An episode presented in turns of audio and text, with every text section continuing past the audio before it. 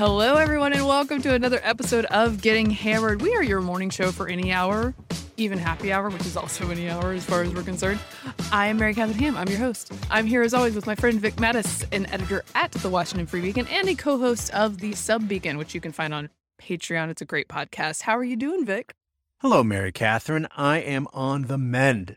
As you know, every Good, day gets good. a little bit better. I've weaned myself off the meds and being well, able good, to because we don't need you with like an opioid addiction. Yeah, or, or those- those- or other things. I didn't like the side effects. I didn't like the side effects. Uh, uh, and the the one thing missing is when do I put the mouth Your guard? tooth. I'm Yes, well, learning to live without that, by the way, is a weird thing. I know I get to see how, you know, I mean, um, there are people obviously out there, maybe listeners out there. There was a, a friend to the show, Dwayne Carpenter, said that he knows plenty of people missing teeth. I mean, And, it's a you thing know, that it's happens. And because, you know, uh, insurance does not cover dental implant, Oh, How dare. there It's is- considered uh, cosmetic or something? Yes. Whoa. And I kid you not, a, a friend of my aunt, now, th- this friend is an older woman. Right. and she had some very, very serious dental problem. And she had to have like six teeth removed or seven teeth removed, right? Oh, six or okay. seven. Like By the way, massive, massive. Anyone in the Oh. audience who has an issue with this Oh, yeah, yeah, I'm sorry. I'm not gonna get it. has left Right. us long know, ago. Sorry about it. Sorry about it. No details. I will tell you the price though. She doesn't have insurance and she is going to pay, she says, $47,000. Ah! 47,000. It's that's there was a map on uh, Twitter, one of those promoted things. I didn't want to click it, but it showed you about where people make the most money in the United States by like region and what the profession is. And for Virginia, I kid you not, it was oral and maxillofacial surgeons. Wow. And it's mostly dentists and orthodontists across. That's where the, the money is. Look at that. Yeah, I mean, Well, I I'm look forward proof. to paying some orthodontists. I am. We're, I'm going to be on board for that. well, you are living proof, Yeah. as we know. You I know, mean, this is worth really the money, honestly. Yeah, no, there's a there's, there's a real dental bent to this podcast. Uh, I will say this, and uh, you're going to appreciate this. So, you know, um, expanding my soft food diet, I was in beautiful little Clifton, New Jersey. Clifton, not, not Clifton, New Jersey, Clifton, Virginia, Right. Which is a quaint little town, expensive but quaint little town. It's like two streets. It's main it's Main Street and Chapel, but there's a place called Trummers on Main, and I happened to be there in the afternoon on Saturday, and I was there with my son. He got a burger. You know what I got? Shrimp and grits oh, love, That's a love a shrimp and grits. soft food diet. That is good. And the thing is, I'm not a grits person because, you know, I'm from New Jersey. Yes. I was like, wait a minute, this is polenta. Oh, no, that's what it is. it is, that is what it is. Okay. It's Uh, awesome. Yeah. So I thought you would appreciate that, but I just ate it as is. I don't do anything to it. It was very uh, golden colored, so I didn't have to. I don't. I didn't have to add anything. No, it's it. good to go. I the only thing I ever add is is butter because I mean you can't that can't hurt. What do other people? What do people put otherwise? They put Some cheese. I have cheese. heard some people do cheese. Mm. I don't do cheese grits. I like if someone serves them to me, I'm happy to eat them, but I don't add cheese to my grits in general. Then there are some people, and I think this is wrong. They will add sweet stuff like sugar. or Oh, a something. little uh, maple I- syrup. They put a little I'm a- syrup on top. I'm a big no on that. it's already. It's okay for oatmeal. It's okay for cream of wheat. It's not okay for grits. No. I'm going to ask a terrible northern question. Okay. What's the difference between cream of wheat grits? I, you know what? I don't even know the difference. I assumed the cream of wheat was someone else's Okay. regional thing because Okay. it wasn't All right. ours. All right, all right, all right. Oh, so that's what's going on with me. Enough about me. What is going on gi- with? I'm just giving you ideas for oh, yourself. Oh, thank you. diet. Yes, Yeah. thank you. What What is going on with you? Nothing much. We had a pretty low key weekend. Not a lot of giant Not enough of those. plans, so that was that was nice. And I heard from someone this weekend. So years ago, I believe probably reporting and writing for the Weekly Standard, Mhm. I met a World War II veteran at a protest against Obamacare on the mall. His name was Fremont Gruss. He's from, I believe, Minnesota That's a great name. and he he served in both theaters in the European and the Pacific Theater. Oh, And anyway, I met him like well, it was probably what 2009 ish, and then it was either it was either between Donald Trump being elected and and the the COVID era. I got in touch with him at some point because I had his number in my phone from when I had interviewed him before and just checked in yes. uh, and said left him a message and Good said, "Hey, you. Mr. Gresser, just just checking in to see how you're doing." He called. We played phone tag. We didn't actually get to talk, but he left me a message, said he was glad to hear from me. And then this weekend, and I had randomly thought about him. I thought about him some during COVID and hoped that he was well and hadn't hadn't gotten it. Yes. And then I heard from one of his helpers or caregivers this weekend after I had just randomly thought about him a couple weeks ago. And she said, Hi, is, is this Mary Catherine? And I said, Yes. And she said, I'm one of Fremont's helpers. And I said, Oh my gosh, I'm so glad to hear from him. So glad to hear that he's still with us because he is now, I believe, 98 years old. Oh my gosh. I was like, send send me an address and I will write to him. And so now I'm I'm attempting because you know uh, Mr. Gruss was one of those people who helped save the world from from terribleness and and make it possible for my children and me to live. I'm attempting as a as a thank you for that to overcome my terrible executive function and write a letter and then successfully send it to him. So that is that's what I'm doing right now and it will get done by God. Sooner rather than later. Yeah. Please don't sit around on this one. No, you so know, so it's ready to don't go let out. it collect dust It's ready to go out in the mail. I had the girls write him a card as Oh. well. So it's lovely to hear from him. I found a feature on him uh, in a Ah. in a local paper from 2017 when he was still out out and about going to things, and another reference to him at another political rally in 2020. So he's Amazing. he's doing things just amazing. and just an amazing person who lived through the depression, went straight into the Second World War, and and was infantry. And Wow. at the at the end, one of his quotes is, uh, "You know, how did you feel once once we beat the Germans?" And he's like, "Well, I was really just happy to have made it through." And he's made it through a lot of things. So thank you to Mr. Gruss for his service in the army. We salute you. Yes. Uh, So, he, But how, so, how- so cool to hear from her and to That's to know that he's still around And and, thought- and, and and thinking- be able to reach out. of you, yes. yes. So uh, I'm really curious where he was in Europe and then went over to the Pacific. I assume that's yes. how it works. So let me see. Wow. Uh, I can I can find it in Oh. this in this feature for you. Ninety three year. This is a couple years ago. Yes. Ninety three year old Annandale no- native Ah. fought through Germany and Czechoslovakia, then shipped out to the Pacific in pres- preparation for the invasion of Japan before World War II came to an end in August of 1945. The hardest Wow. combat came when his 97th Infantry Division battled across the Sieg River in Germany under Mhm. heavy machine gun fire in April of 1945, just one month before the war ended in Europe. So he just he just barely got Yeah. that other theater in there. It, it, it's one of the most devastating things. Hindsight is always 50 50. So we think about it in different terms. They wouldn't have seen it this way, but we do, which is it, it, would be devastating to die, you know, a month or a Oh week my gosh. before the war ends. But you didn't know that the war was actually going to end then. Right, of course. You know, it was, uh, oh, well, God bless. Yes. Very, very cool to be in touch with him Mm-hmm. and very cool that he's with, us. This was his quote. How did Gruss feel when the Germans were beaten? Just doggone thankful to have made it through. In the infantry, you know, you're going to get shot at every day and somebody's going to get it. You're always thinking of survival. When you wake up in the morning, you know something bad can happen, but you don't know what. Oh. You're never completely at ease. Oh. The people who did this, and my Yeah. grandparents were among them, Yeah, yeah, I sure. just amazing what people are capable of and extraordinary, ordinary Americans did. That's right. That's right. My my father, he you know, he survived Japanese occupation as a kid, and they just moved. They moved to the mountains. Yep. To do for a couple years, but it's uh, and, and he remembers when the Americans arrived, and it was a great day when they arrived. So anyway, and here And here we are, thanks- complaining. What do we No, complain about? here I'm complaining about my soft food diet. Here we are doing a podcast because Ah. those people Yeah. went before us. And Because I, of their all I do bravery. complain about podcasting. You know, this is I, Marla. You think that was hard getting shot on the Sieg River? Try this.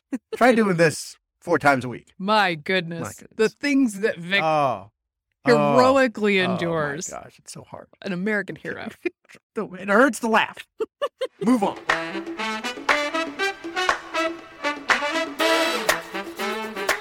Today, I want to do an update show. Update Oh, show. updates. Lots of updates. I want to do an update show because this is something that annoys me about media is that media gets really excited about various things and then moves along Sure. after the initial Right. hysteria Mhm. and then never comes back to sort of let you know what happened there. So I just want to get into a couple of a couple of stories that we have been over in the past and we need to go over again just to just to give you guys a Yeah. heads up. Okay, so first off is a story out of Georgia. If you will remember in 2021, the state of Georgia's voting changes were to quote the president of the United States, Joe Biden, Jim Crow on steroids, I believe is what he called it. And, And Jim Eagle. and he called it, he called uh, anyone who supported it Bull Connor. Yeah, just, Bull you know, Connor. just He actually up- said Bull Connor. Yeah. So that was that was the very chill rhetoric on that. Well, a little update on how voting is going in Georgia right now because they're having early voting using this new system. Yeah, yeah how's the You- suppression going? You'll you'll remember that uh, Major League Baseball and Delta Mm-hmm. and Coca Cola lined up against this law. Major League Baseball pulled the All Star game, sent it to Colorado, which by the way has more restrictive yes, rules. It turns for out some reason. uh, that was not a Delaware also has more restrictive rules than Georgia, by the way.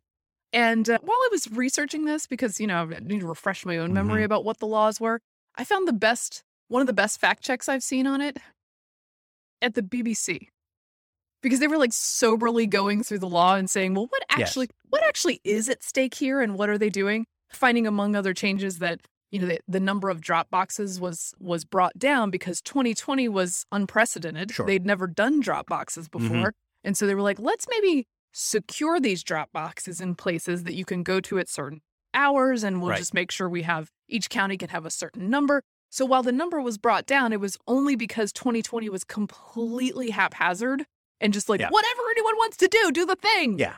So some of this was codifying the Dropbox situation. At any rate, good fact check. Thank you, BBC, for handling that when our American media did not. So right now, as it stands, 2018, Mm-hmm. 320,000 early absentee votes in the Georgia primaries. 2021, Jim Crow on steroids Mhm. enacted. 2022, 857,000 early and absentee votes in Georgia primaries. So that's like nearly threefold. I, it would be one thing if it were only slightly higher, and you could say people Yeah. people were informed. They the, the the civil rights groups helped them get there and cast their votes, and therefore this is not a sign that this is not suppression. This is so very many votes, Vic. I think the the spin is quite impressive here because I think the spin is a lot of people turned out despite the oppressiveness Yes. of this law. And the second one is just imagine how many millions more would have voted. I guess you could have you could have That's a, that, that- that's all I think I, I- think about. there would have been millions of early votes. Yeah. That's right. It's for but you know it's like when you see a number like that, it's like the carpet gets you know pulled out right from under them. But the, uh, these these folks and and and members of the media, they'll just move along, and they'll still continue to make the Yeah, same I- it- charges and make the same critiques, the mainstream make the same jokes on late night, Yes. and just go along with it and how terrible things are, and because you know why, no one's going to call them on it. the mainstream media reporting on this is basically yes, the early voting is up. Yeah. Sort of triple what it was in 2018, but that doesn't actually mean anything. And it's just because, uh, like I said, it's just because people were very well informed and people, you know, pushed to get people out to vote Yeah. in spite of these Yeah. terrible changes. Yeah. A lot of the coverage of the original changes was cartoonish, it was inaccurate. It was relentless. It was ridiculous. And I, I would like some follow up with Delta and Coke and MLB. Like, did you guys you feel about this? did you guys miscalculate on this one by Right. crapping all over your home state? Not MLB, but you know what I'm saying, It's- over the Atlanta yeah. Braves. it's it's the overstepping that you see with a lot of corporations now, with Disney, for example, and it goes all the way back. I remember all the way back, but Deutsche Bank not wanting to do business in North Carolina because of the trans bathroom issue, you know, where they had zero qualms with doing business in Oh, of Saudi cour- Arabia. Of course. All the all of these companies Let's have call what it. You know, what I mean, come on. Saudi Arabian and other other more Give me a uh, break. quite a bit more oppressive regimes they're happy to work Yeah. under Yeah. other than the state of Georgia. Speaking of crapping on the state of Georgia, Oh, This Nice is not an update, but Stacey Abrams, who is running for governor, which is weird because according to her, she's the sitting governor. yes, So I don't know. she's running for reelection. a strange thing for a sitting governor to say. By the way, for those who are not up to date on Stacey Abrams, she never conceded her race in Georgia, where she lost to Brian Kemp Mhm. for the governorship several years ago. Stacey Abrams running for governor says Georgia is the worst state in the country to live. Now the coverage of this has been so very kind. So kind to Stacey Abrams. You Mhm. would you would think that if someone goofs up this badly running for a state's uh uh governorship Yeah. that that it, they would be rightly pilloried. No no no no. This is local coverage. Stacey Abrams says Georgia is the worst state in the country to live, but then explained. Oh, how nice. Um, I think I think CNN called it an eye eyebrow raising comment. She was at a Democratic dinner on Saturday in Gwinnett County, and she said, I'm tired of hearing about being the best state in the country to do business when we are the worst state in the country to live. I mean, that's pretty cut and dried. What what she wants to say is things are bad, so you should vote for whoever's not in office. You should blame the person for the bad things happening, except people are legitimately upset about inflation, right? She has to say things are bad in order to say the people in power should not be in power. But her problem is if people are in fact unhappy with inflation, they're going to blame Biden and Yeah. then they're going to take it out on the Democrats connected to him. Also, just don't stay, say your state is the worst worst state in the country. there are other ways to say it, and she And did there's, not. say There's always a room for improvement argument. That's what Mhm. any candidate is making. Right. But both both with America and each individual state, it does not it does not endear you to voters to tell them that the place they live and love to some extent, depending on how happy they are uh, in that place, is the worst. is, is, is a crapple. So, But Uh, but of course yeah. the, the storyline is Republicans pounced. of course, Republicans seized. Republicans seized because this is a stupid, stupid gaffe. That's why. It is funny because she said, "Oh, Republicans are going to use this against me." Yes, yes, they will. Yes, they, they will. Uh, that's correct. Now, as, as things stand now, I believe Kemp is leading her in Yeah. that potential head-to-head by about five points. yes. So the the primaries are happening Oh, today. speak, so you'll know. so you'll know. But to to set that stage on the governor's side, this is probably the most nationally important part of the story. Is that Kemp, who stood athwart President Trump's right. attempts to to recount and retake the state Mhm. of Georgia's voting, uh, the Republican sitting governor is running against David Perdue, a Republican who last ran for Senate and was foiled in his runoff by none other than President Trump right. who told Georgia voters that because of the 2020 election, their votes did not count or matter and that it was all corrupt. And so they didn't vote. So he lost his Senate runoff in the state of Georgia to Jon Ossoff, that, Oh. that young man, that whippersnapper, and now is running as the Trumpy guy against Kemp and is just getting his butt handed to him. Yeah, and you know it's bad when Trump finally abandons. His oh, own, yeah, no, he's out of here. uh, endorsed Yeah, candidate. sorry, I- sorry, I lost that Senate race for you. Thanks for taking the banner and running in this race, and out. You're a loser. I, be- I believe Trump's. Yeah, I believe Trump's complaint was that he was doing more campaigning for Perdue than Perdue was. Uh-huh. and so uh, that's not going to that's not going to work out well. Also, the attack against Kemp is uh, that's a hard one to pull off because you can't say it's because he's not a conservative.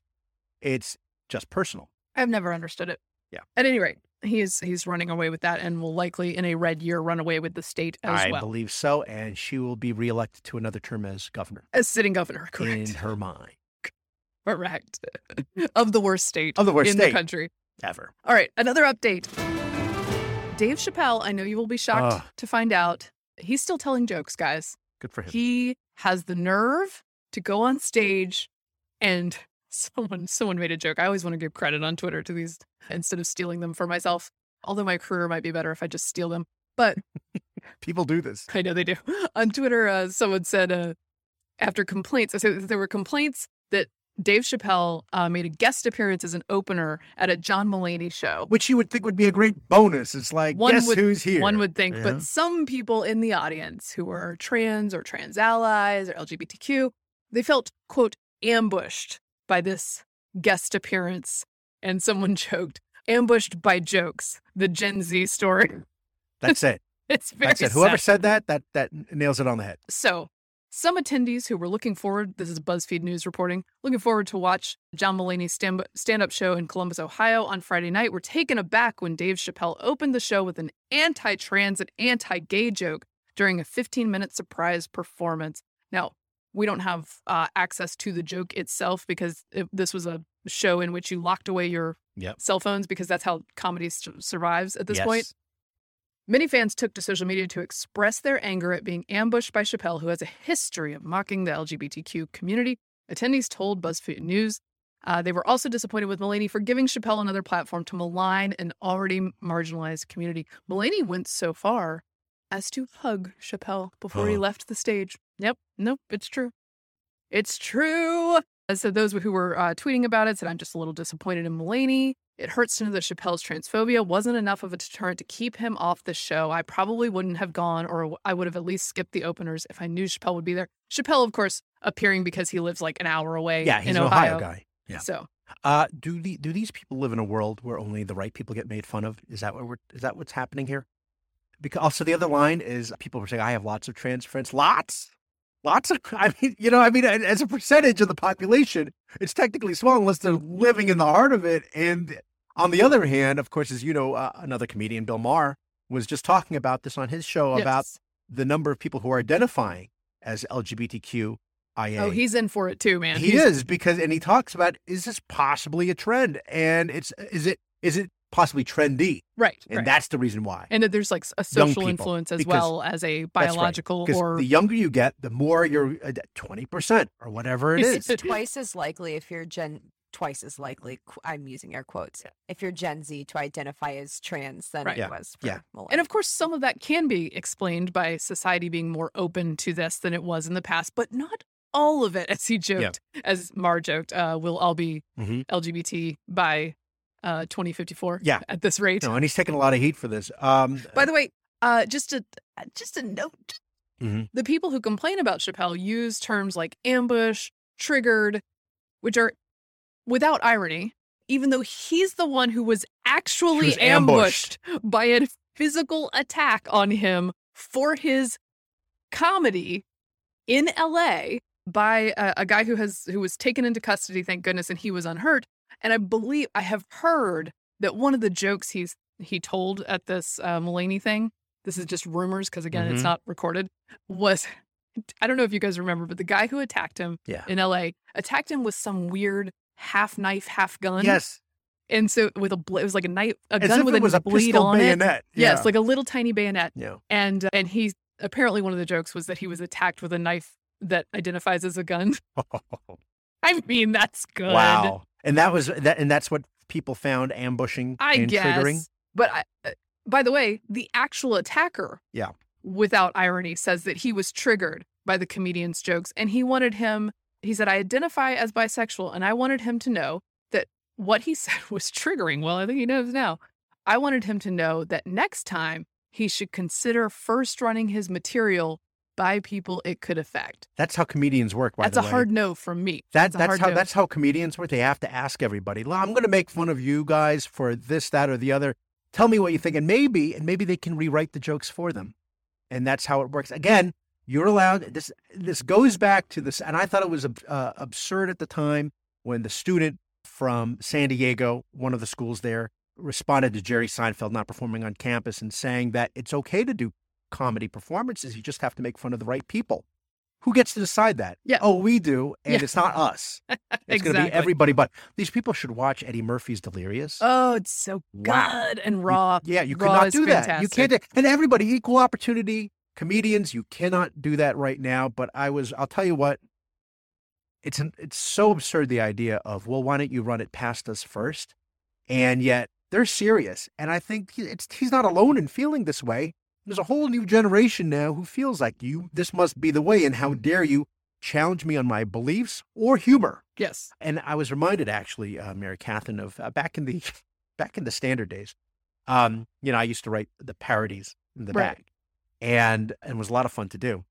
An editor who will remain nameless one time had the idea of let's maybe we can try doing a a parody by committee and write the jokes, and then we circulate, and everybody can insert their jokes.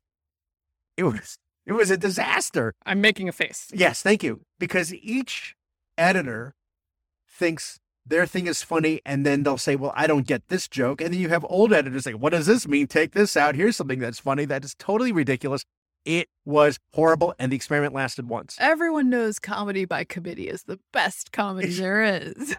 Just totally respectful comedy guy, by committee that pushes no boundaries is what we are looking for. that's how com- that's how you kill comedy. yeah. Speaking of which, people are now suggesting that one of the reasons that Netflix made that announcement uh, that its employees should suck it it. up about the content that the company is producing is because Ricky Gervais has a special coming out and it will be none too careful about whose toes it steps on. Again, we're used to this. as conservatives No, of or course. as as theists. Let's just say as the, as Christians.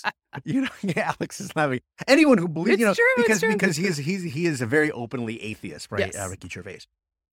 That's fine. We're used to it. They're not used to it now, and now it's like this is no longer funny, No, I've- and I've how- we been need to stop this. I haven't been to a ton of comedy shows, but I enjoy them when I go. And then, but I've been to uh, one Chris Rock show. Oh, Do you think that while I was there, Oh. conservatives and Republicans did not come in for major? major? But I believe suburban white women was also a target. Like these, these are these are groups Uh-huh. that are going to get made fun of. I am very comfortable with that. I it really does not bother me. I might roll my eyes at a joke or 2 Mhm. but it's not or the premise of the joke. So usually the jokes are actually pretty good if the comedian's good. I can respect the the craft. Uh-huh. Sometimes the premise will be off of I quibble with Right, that. right, right, Mr. right. Mr. Rock, I would like to quibble with your Right. The premise, the premise is wrong. Um, therefore, because the joke I'm, doesn't work. Because I'm a laugh a minute, let me tell you. So Um, no, but it's it's fine. It's like just get get over it. Among my friends growing up in Jersey, my close friends, it's a tough crowd, and you had to be willing. If you're going to give it, you better be willing to take it because when the heap of abuse gets turned on you, it can be brutal. Yes. And you learn that way. And then it's also enjoyable when it's not you. It's really enjoyable to also relish. enjoyable when, oh when it's my not gosh, you. it's great. And uh, we seem to have lost. Yeah. Well, luckily the people are still doing comedy. They are undeterred in the comedy. They're going to need metal detectors, but they're undeterred. I mean, for real. Yeah. For real. But I, I love it that even though Chappelle was literally physically attacked, he wasn't a victim for like even five minutes. No. I'd be scared. Yeah. In the in the court of public opinion, he never turned into like a like maybe we should be concerned about him. No, no, no, no, no. Because he was physically attacked. All right. Another update. Update on oh. Russiagate. This is Oh. This you know, is an this is interesting one. this is an old an oldie but a Yeah. goodie. You have to go way back now. This is like ancient history. So the Russia collusion story, which then led to the whole storyline of 2016 through 2019. Yes. Basically, Collusion. the, the two and a half year Mueller investigation. That led to the president's Uh, first impeachment. Yes. Here's here's the Wall Street Journal reporting on a, a, a criminal case that's now underway that revealed via Hillary Clinton's former campaign manager Robby Mook that in fact, according to the headline in the Wall Street Journal, to the to the editorial, Hillary Clinton did it. Her 2016 campaign manager says she approved a plan to plant a false Russia claim with a reporter.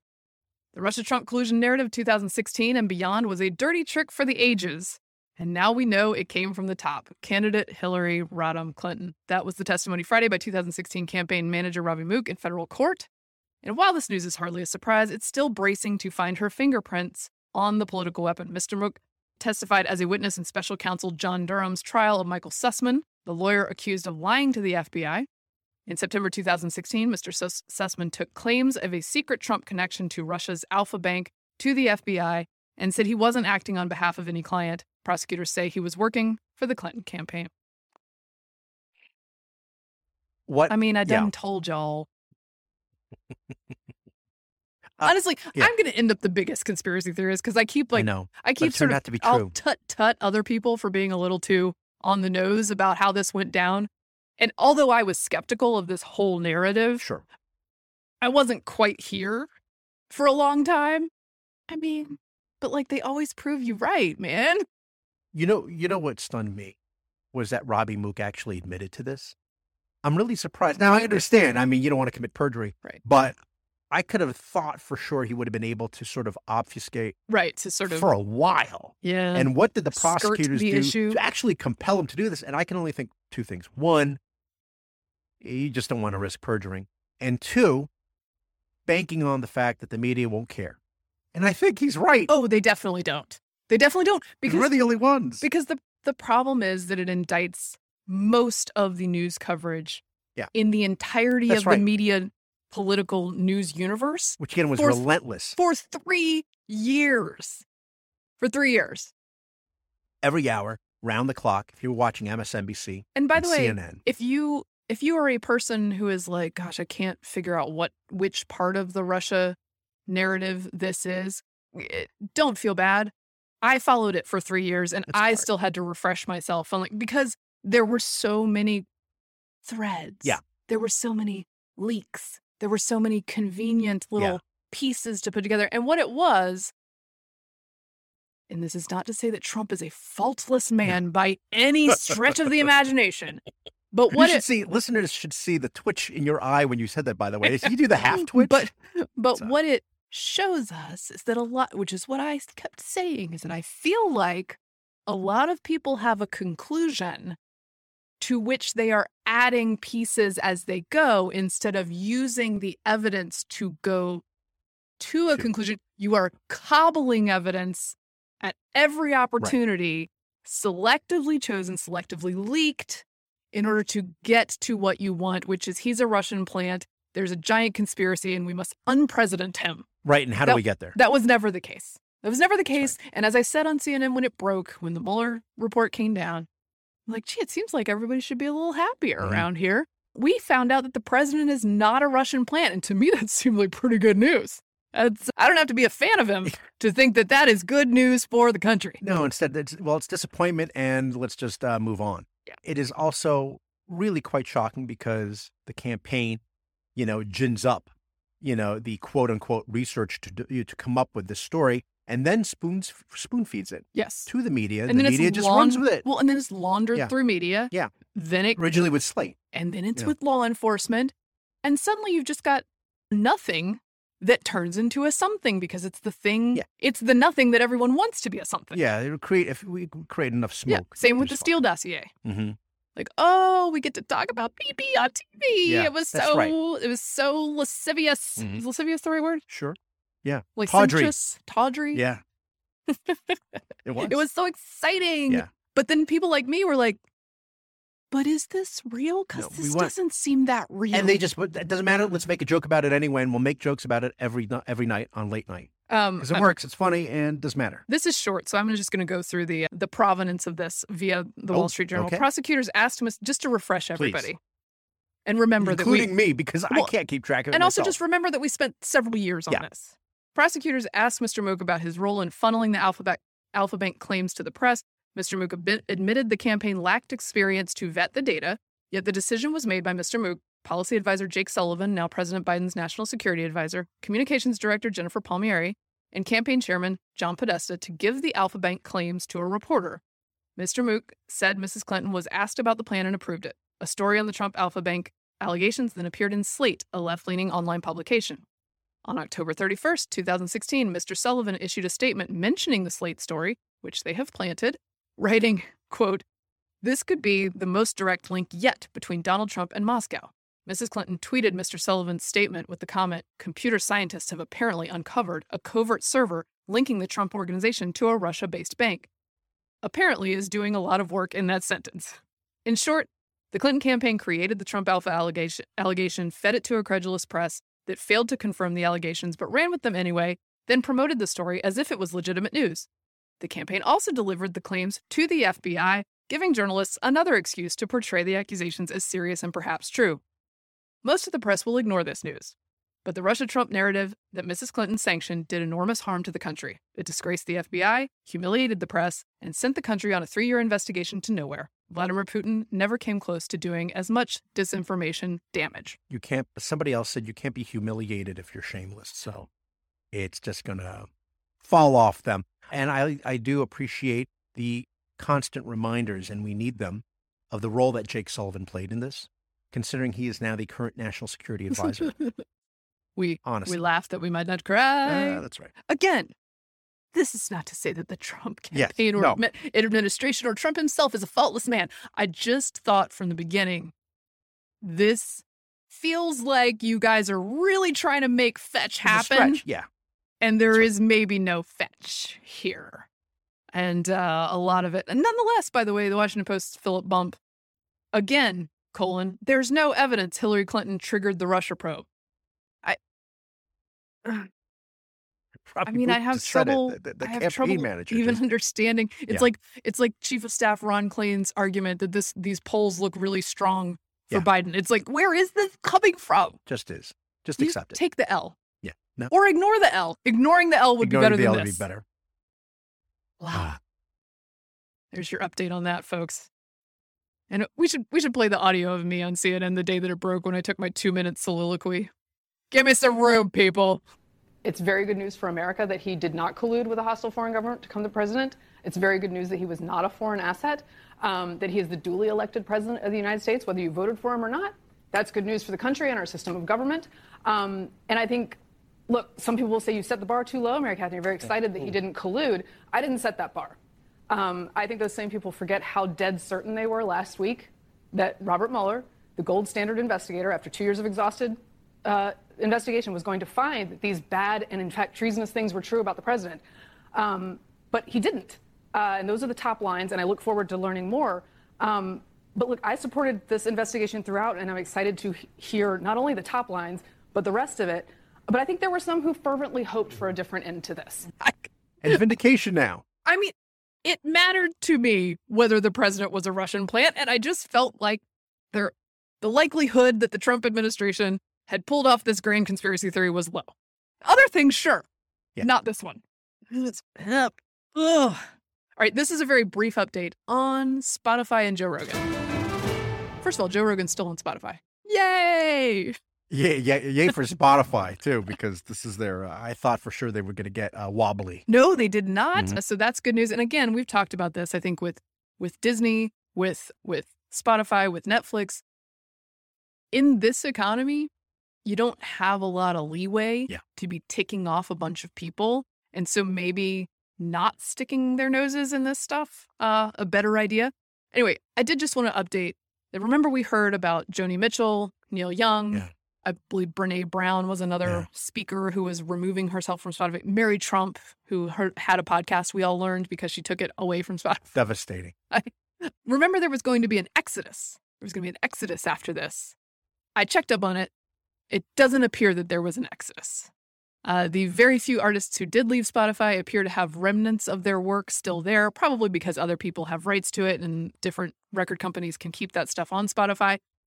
But I, I did not, there was not a stampede for the exits on Spotify. So I just wanted to let everyone know, in case you haven't noticed on Spotify, that all of your artists did not disappear. They did not disappear. It's you know we have to update because who else will, Mary Catherine? And this is the thing. You know we just move on from one outrage to another, Oh and then we God. don't have any Do you remember what he like? Oh, it was, it was Joe, everything. Joe Rogan was the only thing you could talk Only about thing. for what, like? That's uh, right. I think it was like That's several right. weeks. That's right. That's right. Was it Ukraine that took out Joe Rogan as a news topic? Might have been. Again, it's all a the- blur. I it's all, the or, you know, what about Chris Rock getting slapped by Will Smith? Remember that? That, that was Oh. we, it occupies our minds, and then we move on to the next thing. So it's very good of us. I'm going to pat myself on the back that we're talking about these things. I assume it's just royalties. People don't want to leave because you know I assume they make money off of this, and that's why they do it because that's how it works. The one thing I was going to say is again, I'm reminded of the old Onion headline about the U.S. going to war in Iraq despite Sheryl Crow's protests. Right? Can't stop it. Yep. Can't stop it from happening. It happened anyway. Yeah. All right. One more update. And this is not one that we've actually followed, but Vic wanted I the did. Ladies the ladies' thoughts on this. Kate, my wife, she said I need to read this article. I said, "Oh, this is good." Okay. Old Navy made clothing sizes for everyone. It backfired. If you are a lady and you have social media, I'm sure you were served ads about the new campaign for Old Navy, which was like inclusive sizing from very Mhm. small to very large. Uh, it was it was pretty in your face for a while. I, I got a lot of ads uh, about Old Navy clothes. Uh, so it says Old Navy set out to make clothes shopping more inclusive for women of all body types. It ended up with too many extra small and extra large items and too few of the rest, a mismatch that frustrated cons- customers and contributed to falling sales and a management shakeup. The stumbles at Old Navy are a problem for its parent, Gap. The chain accounts for the majority of the company's sales and profits and helps prop, prop up the weaker Gap and Ban- Mhm. Banana Republic brands. Oh, I didn't know that those were the weaker ones. Interesting. I know. There's more expensive ones. Americans are all the cheapskates. We're like, get us the like Old Navy. dollar pants at Banana Republic. That was like ten years ago. Build is one of the biggest launches in the brand's history. Old Navy in August began offering all women's clothing styles in sizes 0 to 30 and extra small to 4X, making it one of the first retailers to place such a big bet on inclusive siding, sizing. It's Siding. oh, you're gonna get me canceled. It did away with separate petite and plus size departments and grouped all sizes as each style to get of each style together. Mannequins in varying body shapes displayed the new wares. Gosh, just the investment in mannequins, man. this is Um, a large mannequin. Yeah. Especially if they come alive at night. That's a lot of maintenance. you know?